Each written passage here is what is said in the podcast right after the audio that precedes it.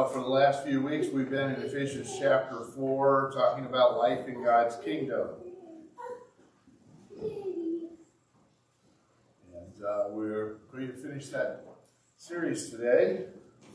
I remember when I was a kid growing up, one of the things that people were always asking me, What do you want to be when you grow up?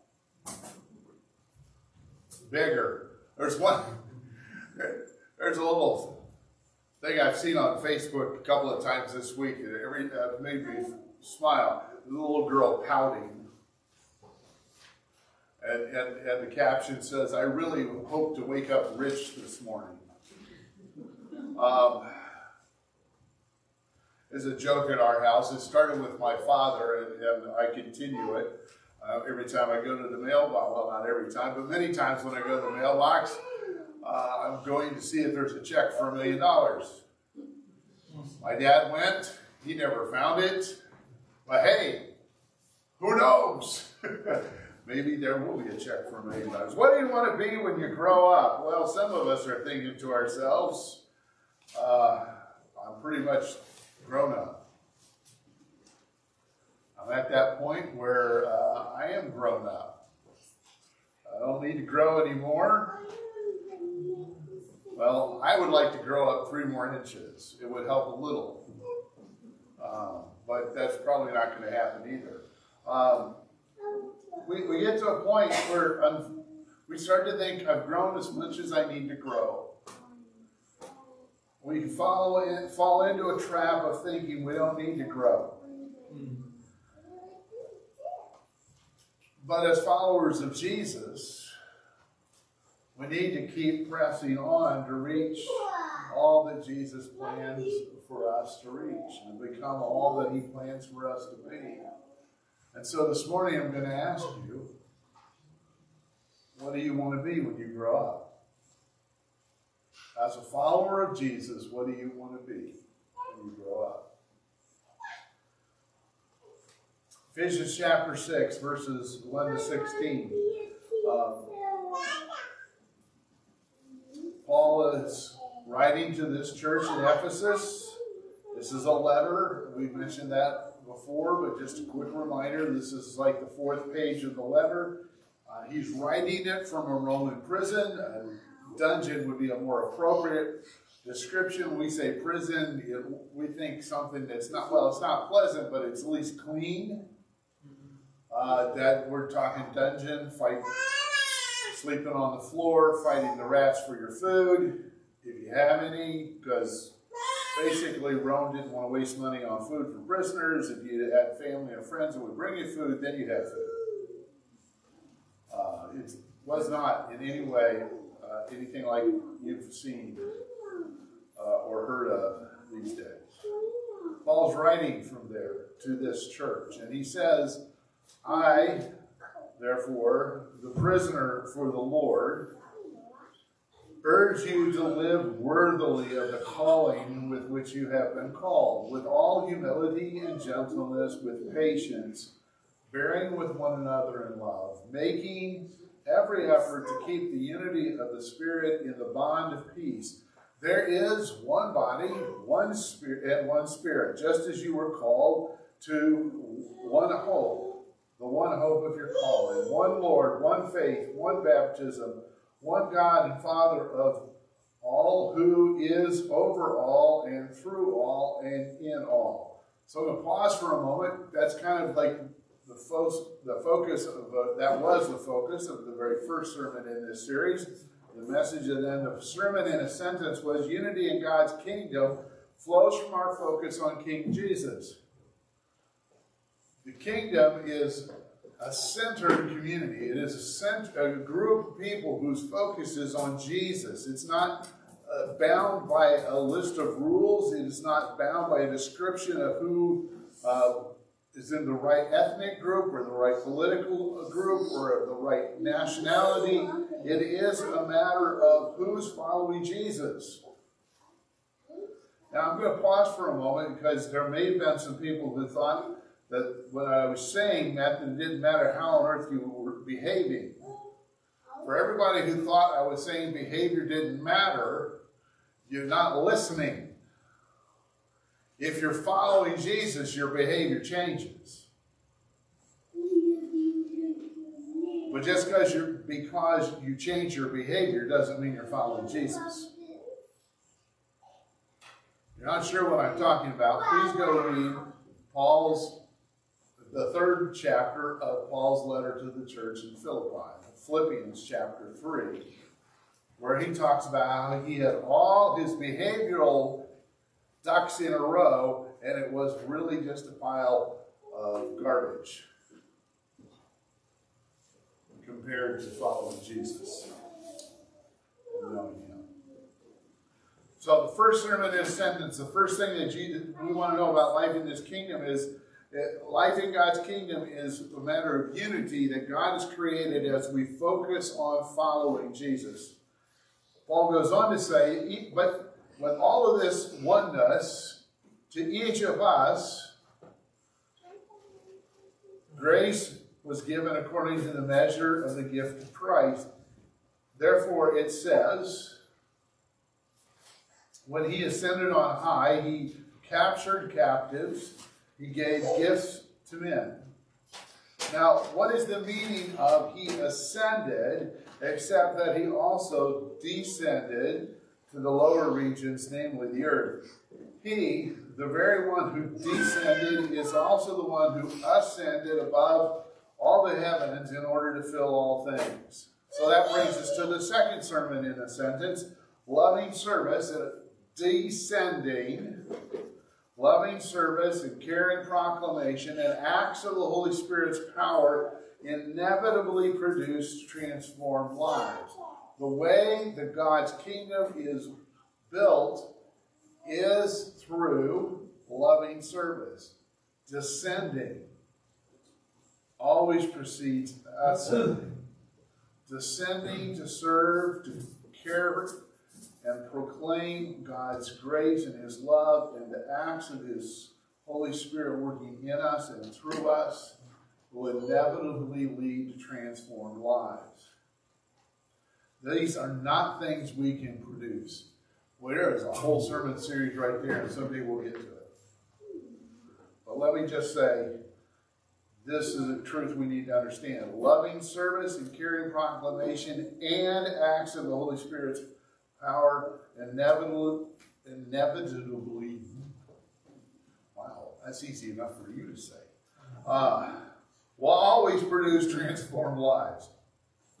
Uh, it was He, Jesus is who we're talking about, Christ, it was Christ who gave some as apostles, some as prophets, some as evangelists, and some as pastors and teachers to equip the saints for the work of ministry, that is, to build up the body of Christ until we all attain to the unity of the faith and of the knowledge of the Son of God, a mature person, attaining to the measure of Christ's full stature. That was the third sermon in the sentence people loved by Jesus link arms and learn to love people as Jesus loves them. That's what it means to become united in the knowledge of the Son, having the full measure of Christ's stature. We've learned, we're learning together because we're focused on following Him. We are learning to love people the way he does. Now, the last three verses of this section. So we are no longer to be children, tossed back and forth by waves and carried about by every wind of teaching, by the trickery of people who craftily carry out their deceitful schemes. But practicing the truth in love, we will in all things grow up into Christ, who is the head. From him, the whole body grows, fitted and held together through every supporting ligament. As each one does its part, the body grows in love. So, what do you want to be when you grow up? And Paul tells us the answer to that is practicing the truth in love will we and we will grow up into Christ. By practicing the truth in love, we will, in all things, grow up Christ. What do you want to be when you grow up as a follower of Jesus? I want to be like Jesus.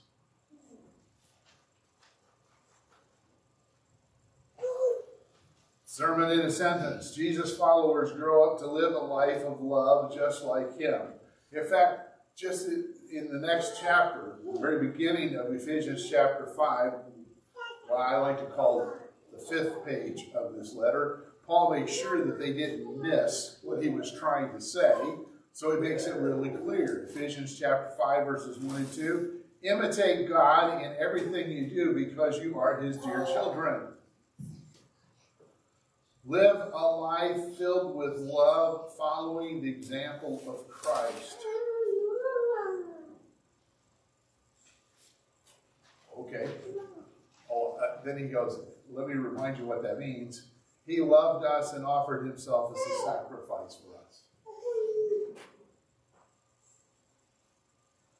Jesus' followers grow up to live a life of love just like him. Jesus declared the most important commandment is this The Lord our God is one and the one and only Lord. And you must love the Lord your God with all your heart, all your soul, all your mind, and all your strength. The second is equally important love your neighbor as yourself. No other commandment is greater than these. These two, Jesus says, are the sum total of all the commandments. All the rules that religious leaders thought were so important in Jesus' day all of those rules are summed up in those two commandments love the Lord your God with all that you are, and your neighbor as yourself. Love God and others as you love yourself. Sounds simple, doesn't it?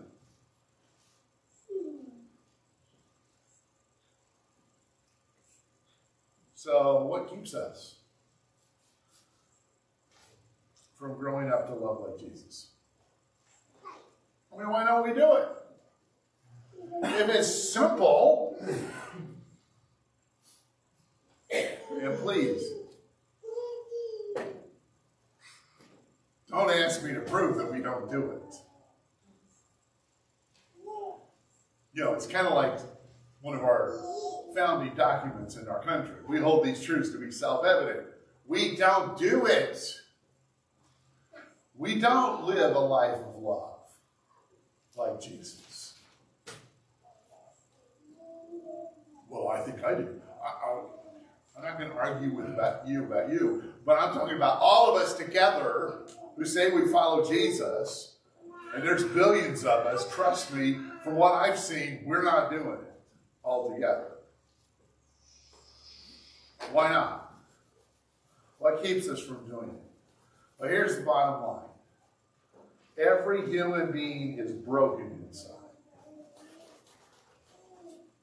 We are born with a fundamental bent away from loving God and others.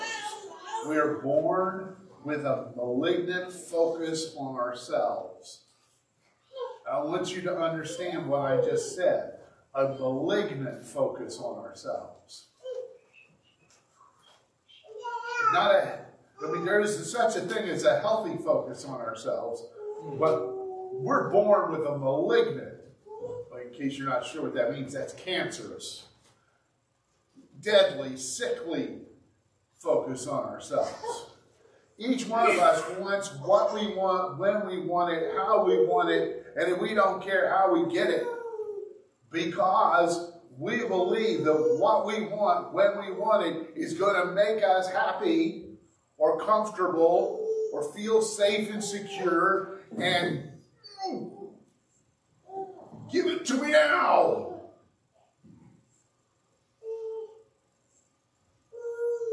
Now, I'm not asking you to confess, just listen to the arguments around it. You can't tell me what to do. Why? because I am in charge of my life. And if I don't want to do what you think I ought to do, you can't tell me what to do.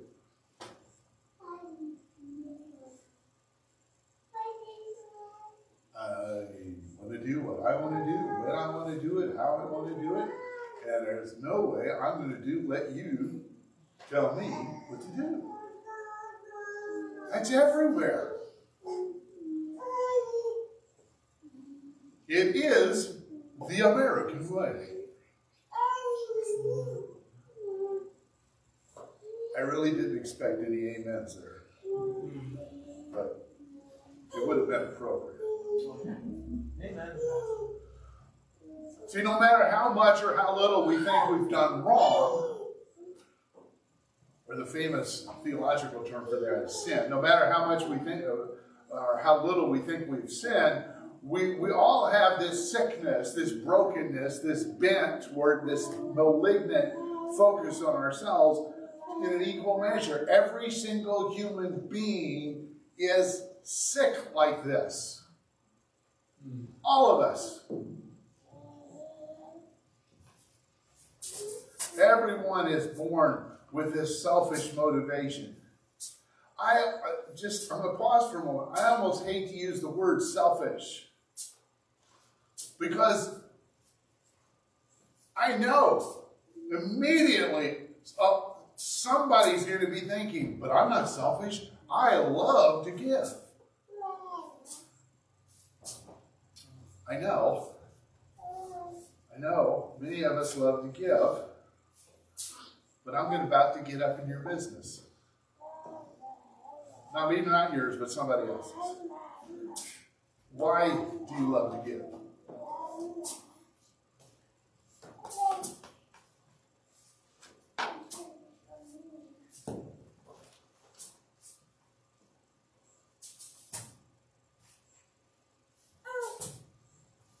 I mean, there are a lot of reasons people love to give.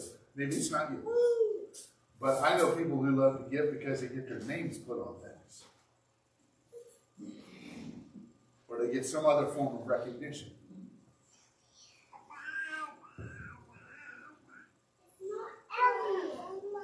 Or they get people looking at them like, ooh, aren't they generous? Or they have stories told about them.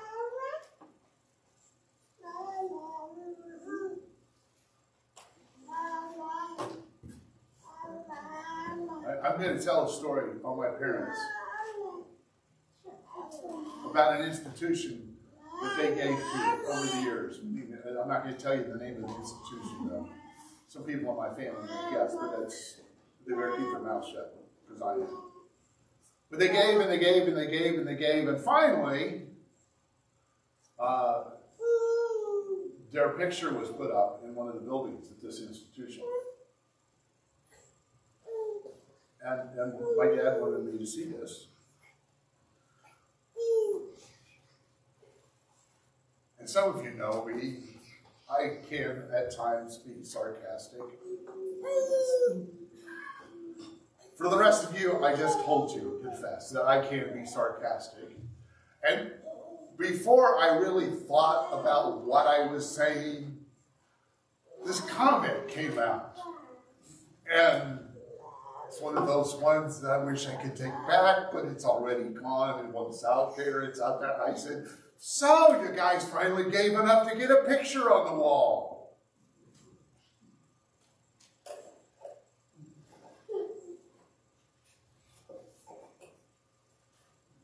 You all know that moms have a look.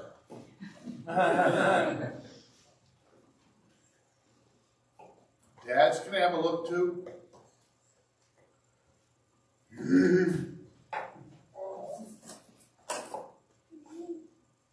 oh, look, there's your friends. I, I just tried to move the conversation on. Uh, I, I, I will tell you that I am certain that that is not why my parents gave. I'm certain they gave because of their love for the institution and their commitment to the mission of that institution.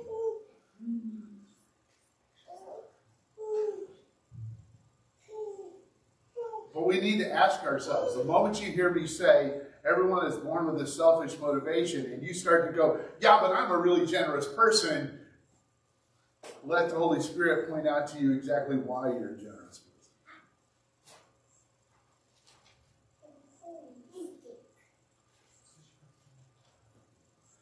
This selfishness, this motive, this malignant focus on ourselves rears its ugly head in our addictions and in our hidden acts of self-harm. It, it, it often fuels uh, even our religious behaviors.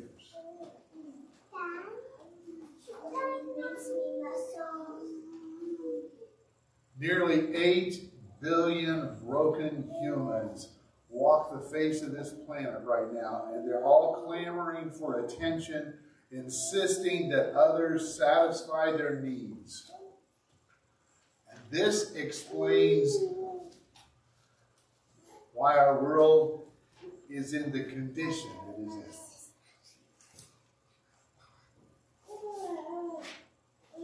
This malignant focus on ourselves distorts and destroys our relationships with each other and with God.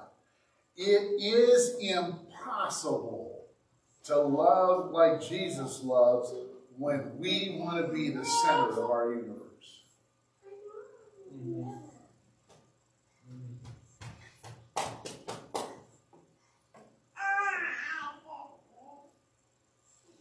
It is impossible.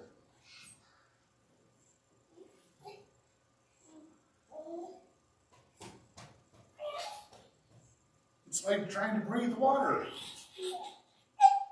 without any kind of special apparatus that might possibly, by some slim chance, be able to suck oxygen out of the water and keep you alive. I, you know, I suppose they could invent an artificial gill for you and drop you off in the middle of the ocean, but I want you to know that I'll be the last person to ever try it. I'm the guy who has nightmares about being underwater. Hmm. Okay? It is impossible for me to breathe water. And it is impossible for me and every other human being I have ever met to love like Jesus loves because we want to be the center of our universe and we want everybody else to take care of us.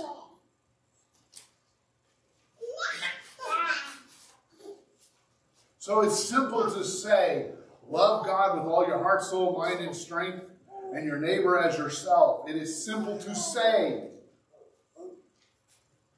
But left to ourselves, it is impossible to do.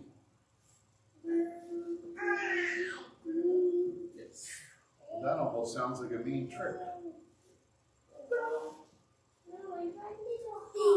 Why would Jesus do that to us? Don't quit on me yet. Hang. Two years ago, one of my mentors introduced me to what I assume uh, is an old idea. It sounds like an old set of uh, an old term. Uh, it's not something that I, I, was aware of before. It's called cruciform love. It's it's the love of God, cruciform love. I had to go look it up. It, it's crucifixion formed love, cross shaped love. There's a hint of it in, in that what Paul said in Ephesians 5 2. Live in love just as Christ also loved us and gave himself for us a sacrifice, a fragrant offering. Jesus' followers grow up to live a life of love just like him. But we do it by learning a whole new kind of love. A cross-shaped love.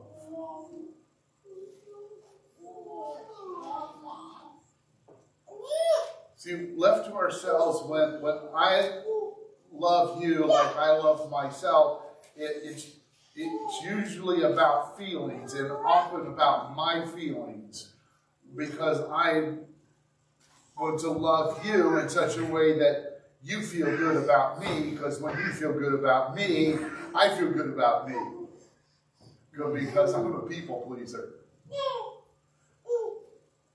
I've always wondered how many non people pleasers are there in the world? How many people in the world really don't want to care, don't care what anybody else thinks about them. I have a hard time thinking there's very many of those people around. But maybe there are. So many times we, we, we love other people because we want to get something back out of it. But when I love you like Jesus loves us, it's a crucifixion choice. My stuff dies. My preferences go to the cross. My desires go to the cross. My feelings about whether you like me or don't like me go to the cross.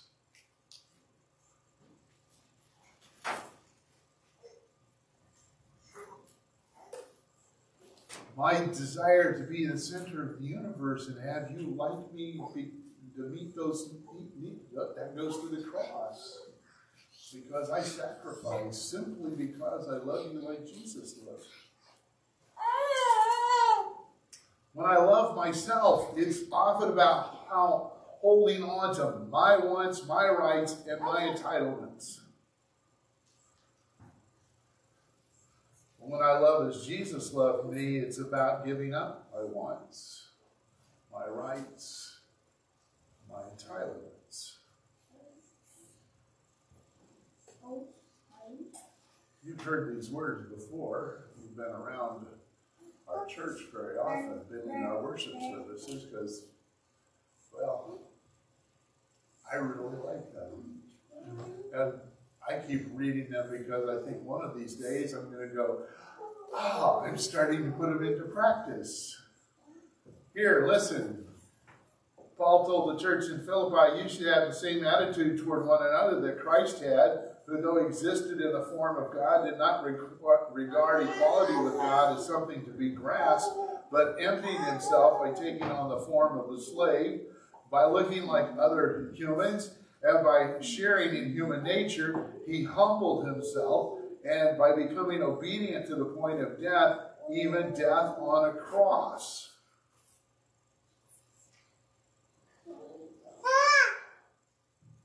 Jesus' followers grow up to live a life of love just like him. And it costs.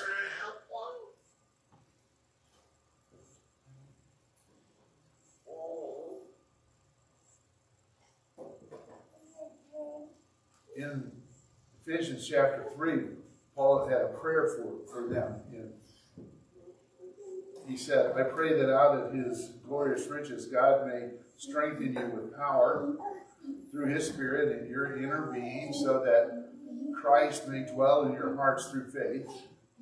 And I pray that you, being rooted and established in love, may have power together with all of the Lord's holy people to grasp how wide and long and high and deep is the love of Christ, and to know this love that surpasses knowledge that you may be filled to the measure of all the fullness of God. Nobody knows exactly for sure what Paul meant when he said to be filled to the measure of all the fullness of, of God, but I have an idea. See, he was talking about love. We're going to be rooted and established in love. We want to find out how wide and long and high and deep is the love of Christ and to know the love that surpasses knowledge. That we may be filled with the measure of all the fullness of God. That's the goal. To be filled to the measure of all the fullness of God. Just stop for a minute, Mark. Okay. Picture that as best you possibly can. How big is God?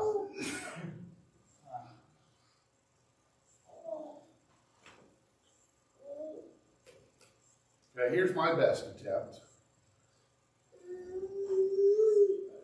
You need to picture the universe. So,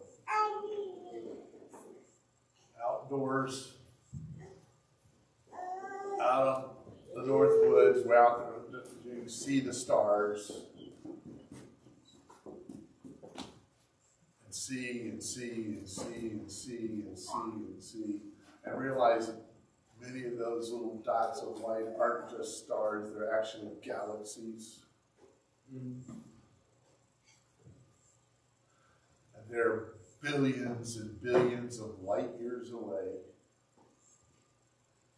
And he's just as much there as he is here.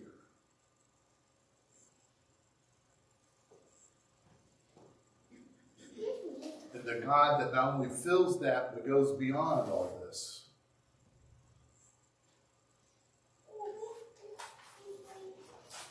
That fullness us. It's the purpose for which we were made to be filled to the measure of all the fullness of God, to be filled with the to be filled with the measure of the fullness of his love.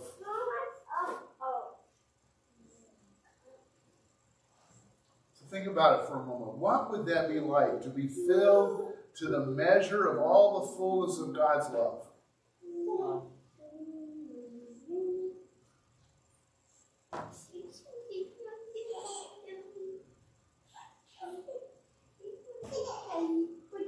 Do you even think it's possible? Is it possible to be filled with His love? And if it really is possible, would you want to be filled to the measure of His fullness?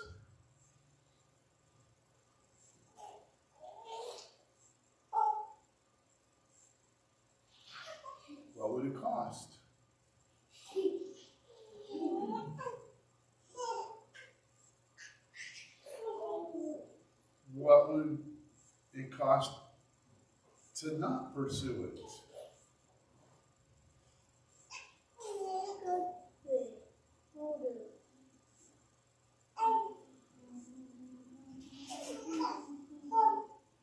I read somewhere that there are two traps that we need to be careful of when we're, we're trying to talk about being filled with, with the fullness of God's uh, love. And, and, on the one hand is the trap of casual Christianity. And that's the, uh, the state of, we'll just call it status quo religion. Uh, the other is committed Christianity. Uh, status quo, casual Christianity is, is filled with apathy. Committed Christianity is filled, full of ambition. But both of them are self oriented.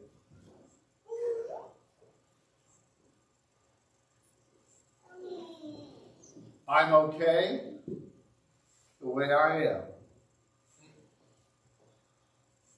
The way I am is fine. I don't need to change.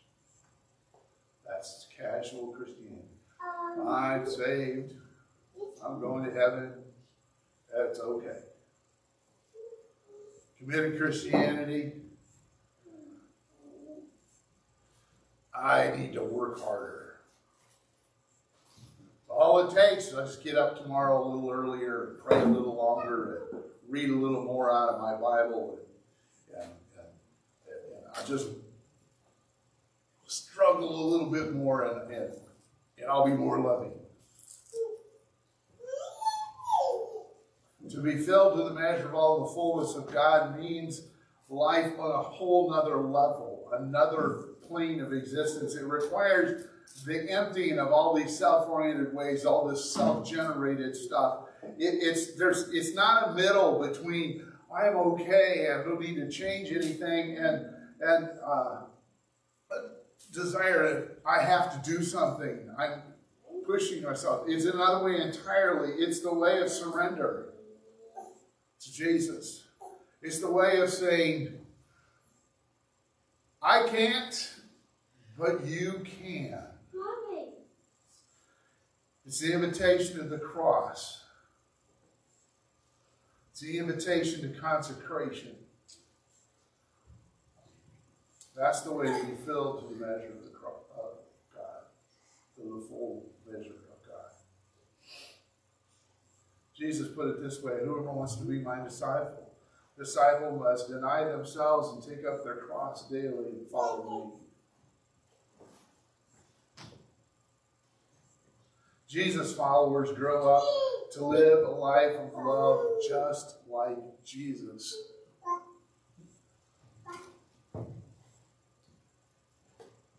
So, I'm going to ask again what do you want to be when you grow up? Do you want to be loved by others? Or do you want to love others like Jesus loved you?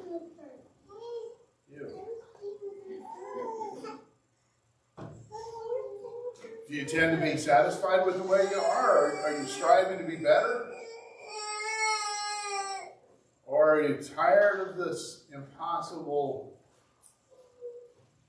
task?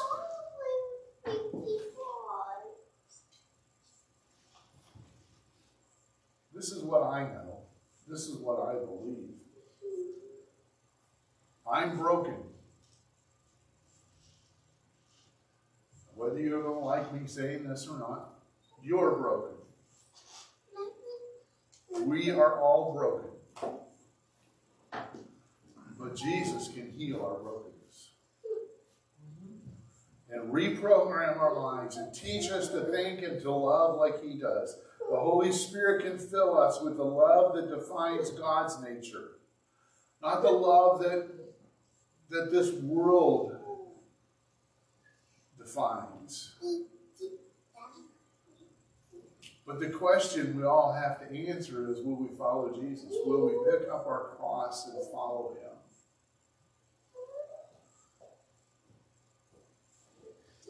I'm going to invite you to pray with me. Just between you and Jesus. You can use these words, you may use your own words. But let's pray.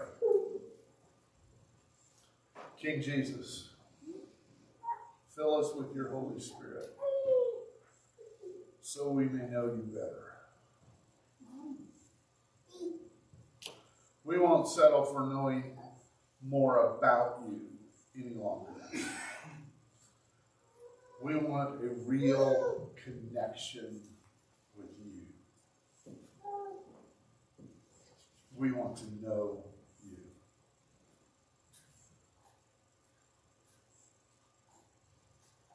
Dear God, strengthen us with your spirit so that you can dwell in our hearts, you can live in us. Plant us deep in your love until we have the power to begin to grasp how wide and long, high, deep your cross shaped love truly is.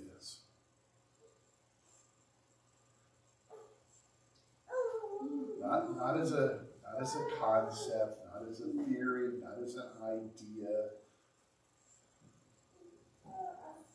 It's something we've experienced. And we want to keep experiencing your love that outshines and outstrips explanation. King Jesus, we want to be filled to the measure of all the fullness of God's limitless love. We're not sure what that all means. We have an idea from looking at what your life was like.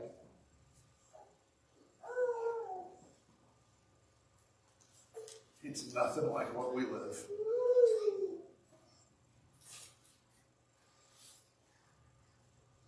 But we want follow you wherever you lead us.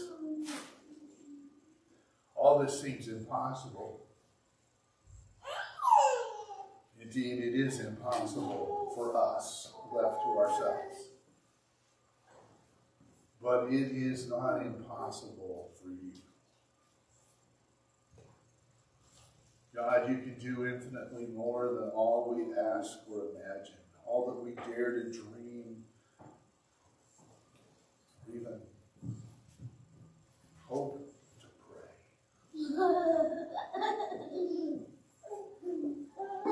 You do it according to the power that's already at work within us. So we ask you to fill us with your love until you alone receive the honor and the glory and the praise in both the church and Jesus forever and ever.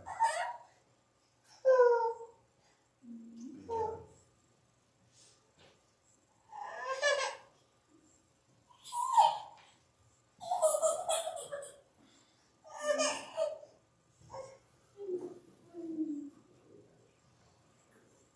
Well, thank you for uh, connecting with us today, either on site or online. Appreciate that very much.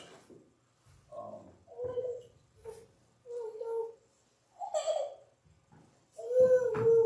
you are sent to love people in Jesus' name, in the power of His Holy Spirit. What He wants to do in you and through you will probably blow your minds. But that's okay. Let him do it anyway. Go. You're saved.